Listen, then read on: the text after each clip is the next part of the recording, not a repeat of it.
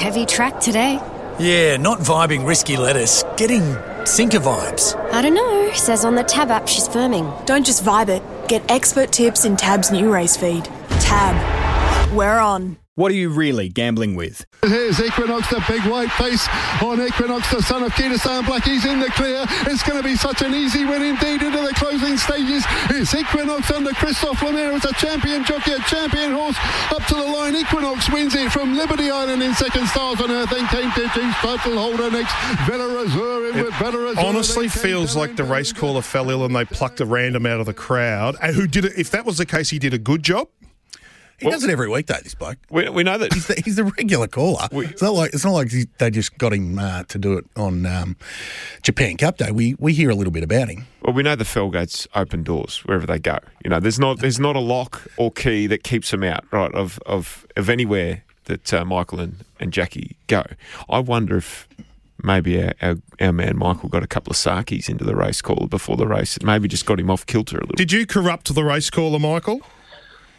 Sounded like he needed a couple of sakis, to be honest.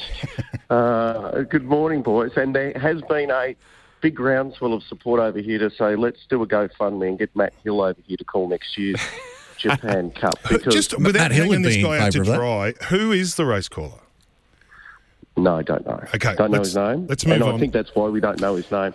Um, the atmosphere there was phenomenal yesterday. But in...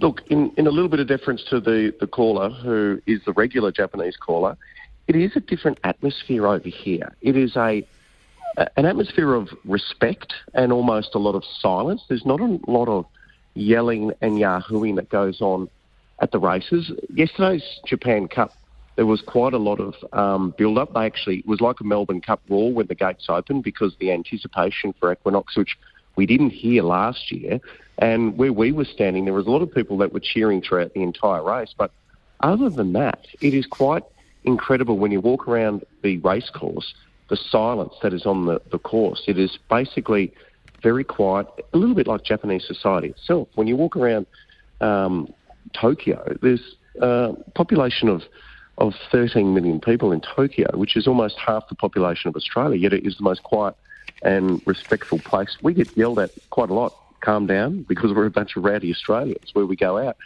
Um, and it's similar on a racetrack. It is not a social experience where people go to have um, drinks and catch up.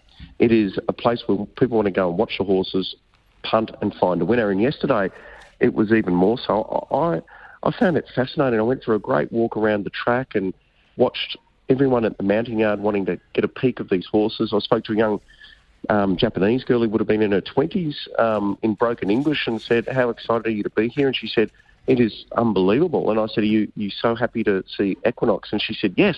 But she said, I'm very keen to see the French horse in the Japan Cup as well. They know they're racing and they love it. You know, it was it was just an unbelievable experience to be witness to that yesterday. They, they seem to really worship those elite performers. And looking from afar, Equinox in particular has achieved that level of reverence where, you know, you, the crowd is there to see, to witness him, to experience him as much as anything else. Would that would that be right? Was that was that the vibe yesterday?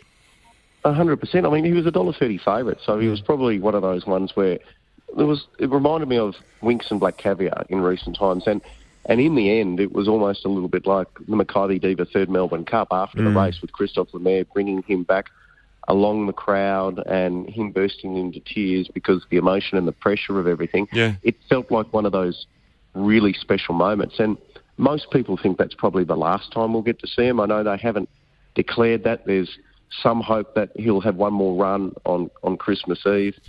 But I think most people feel that that's the last time we're going to see um, Equinox. And what a way to go out. It was his sixth Group one win. And the Um, Japan Racing Club, they could have they could have sold one hundred sixty thousand tickets. That's how many people applied for the tickets. But mm. I was talking yesterday to one of the officials, and there's still a little bit of, I suppose, COVID um, concern here. They capped the tickets at, at eighty-five thousand.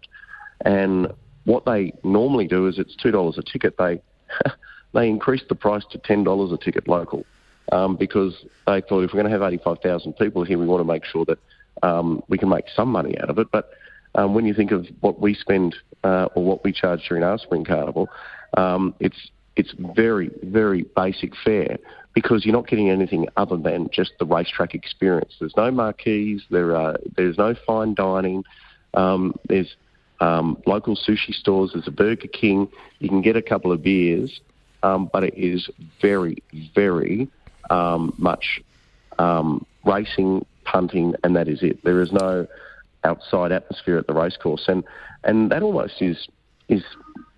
from a racing point of view, special. We walked into the track yesterday and there was um, about one hundred people queuing up to get a photo with a horse, and we walked over there and said, what's what's this horse? And it was an old retired horse who had been a Group one winner that they just had in a in a horse stall there. Um, not a superstar, but a Group one winner. And they were all here like um, taking photos and selfies with this horse, because they're like, oh, we got to see this Group one winner that's on track today. Yeah, it's amazing. If they, Incredible said, respect, isn't it? If they send Almond Eye to Equinox, the foal might be born with wings. Um, if only it was that simple in the breeding world, Mister Mm. Leneva Park. Uh, yes. Uh, how do the times Equinox is, is running compared to Frankel or Winx? It's a bit apples and oranges, but I think they'd be yeah. thunderously, uh, you know, smashing the clock. There's no doubt about that. Uh, is it a... Uh, I'm not sure it's a race day that I would totally... enjoy, if it's all that sort of somber, silent, sort of no bars and sort of... And, and being the twelfth of twelfth races, Michael, is it a long day? Oh, yes, it is. And look, I'll be brutally honest with you, we didn't get to the track until race number five, because the first race is on at nine thirty a m local time. Um, so race one, nine thirty, race um, uh, twelve of twelve at three forty, and that's because of we're almost in winter in Jap in Japan, so it gets very dark very quickly. But um, a lot of people still hung around for the presentation ceremony. Um, but it's like when we had that debate in, in Melbourne about do we put our Group one races as the last race. I think it almost lost a little bit, because a lot of people do leave, and you've got the, the world's best horse, arguably the greatest horse Japan's ever seen, um, and not everyone remained on course for the presentation um, and um, the post-race press conferences, which they set up in the mounting yard. What I will say is I got to go down into the mounting yard for race number seven, where um, the half-sister to Equinox um, was in the mounting yard, and Christophe Lemaire was riding. We had a chat with Christophe. Um, the half-sister got beaten, actually, at one dollar fifty, unfortunately, for those who took the multi into Equinox. Um, but ah, um, the multi disease continues in the Northern Hemisphere. Correct. For Felgate. Yep. Correct. But it was so quiet, and uh, Danny O'Brien came down there, um, and he was chatting to a few of the local trainers. We saw um, uh, Mister Yahagi down there, and a few others. But we were both commenting on how little atmosphere there was. It was so quiet, and it was so well organised, but there wasn't a buzz, which is what we get in Melbourne during the Spring Carnival, because for for the Japanese Racing Association, the Japanese racing fans, it's not about um, hype and buzz, it's about just the actual performance. So it is such a stark difference to an Australian race day. Met a couple of Aussie boys who were there, um, good listeners to R S N as well, had a chat to them, so I'll definitely put it on your bucket list. It is a, a race meeting that you want to go to, but it's not a Royal Ascot.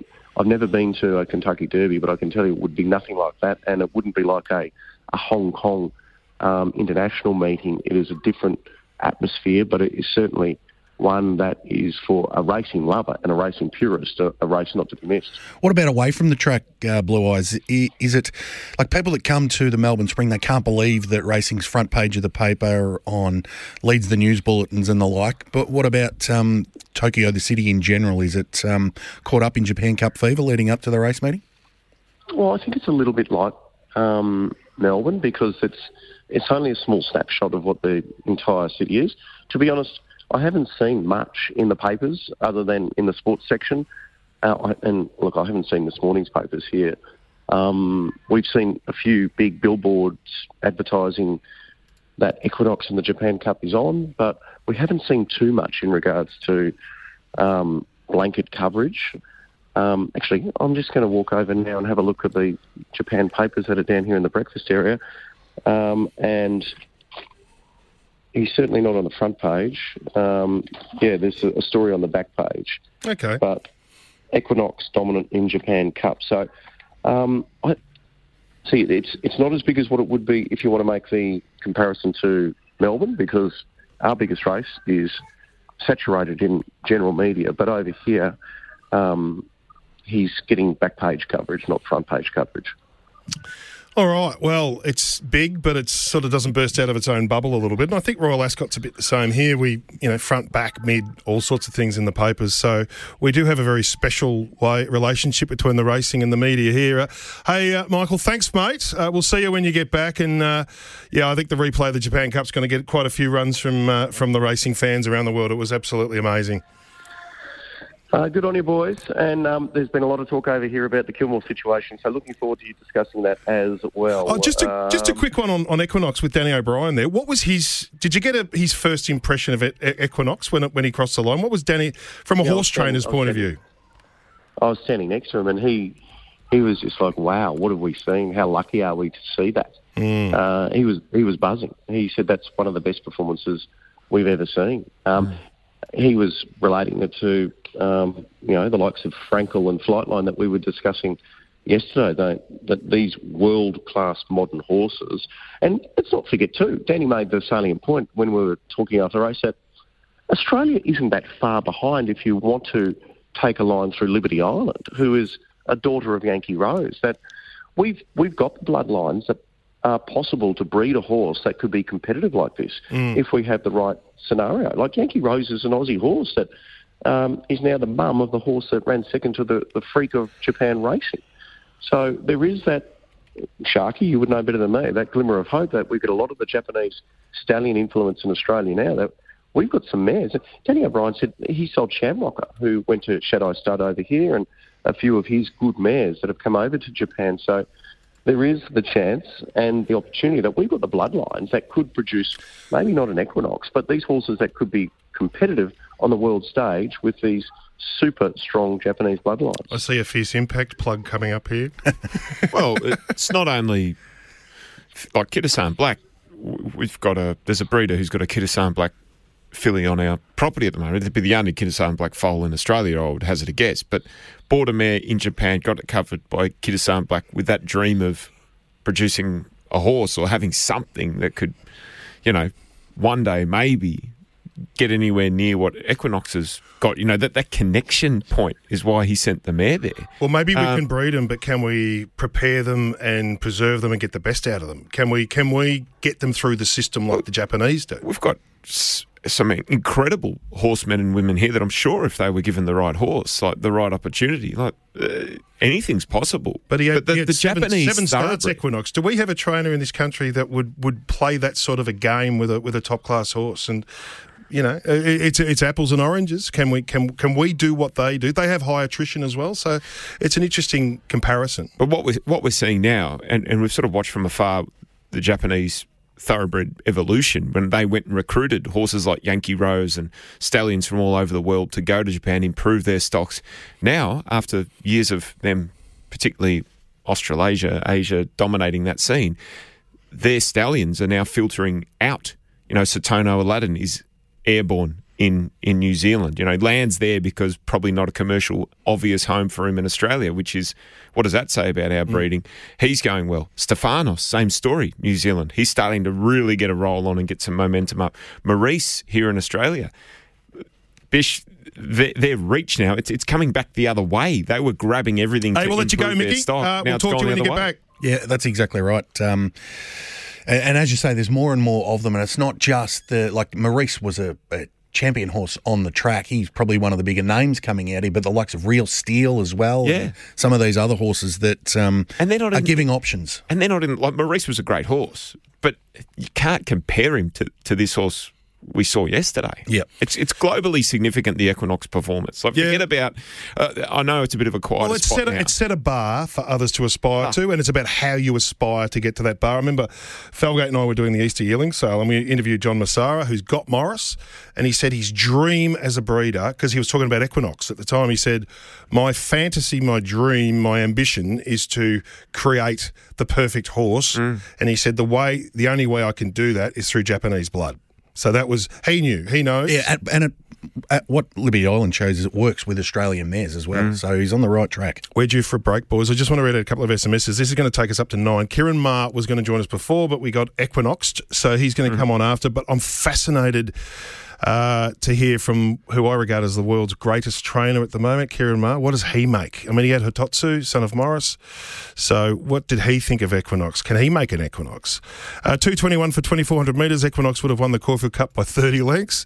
Even Liberty Island's best twenty-four hundred metres for yesterday would have put it over twenty lengths of, in front of without a fight.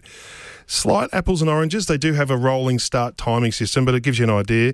Apparently the Japanese don't spell their horses, keeping them in work throughout the winter, et cetera.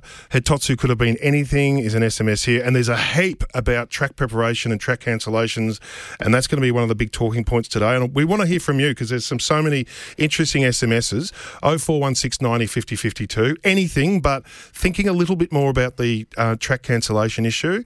Matt Welsh is going to join us from R V a little bit later on.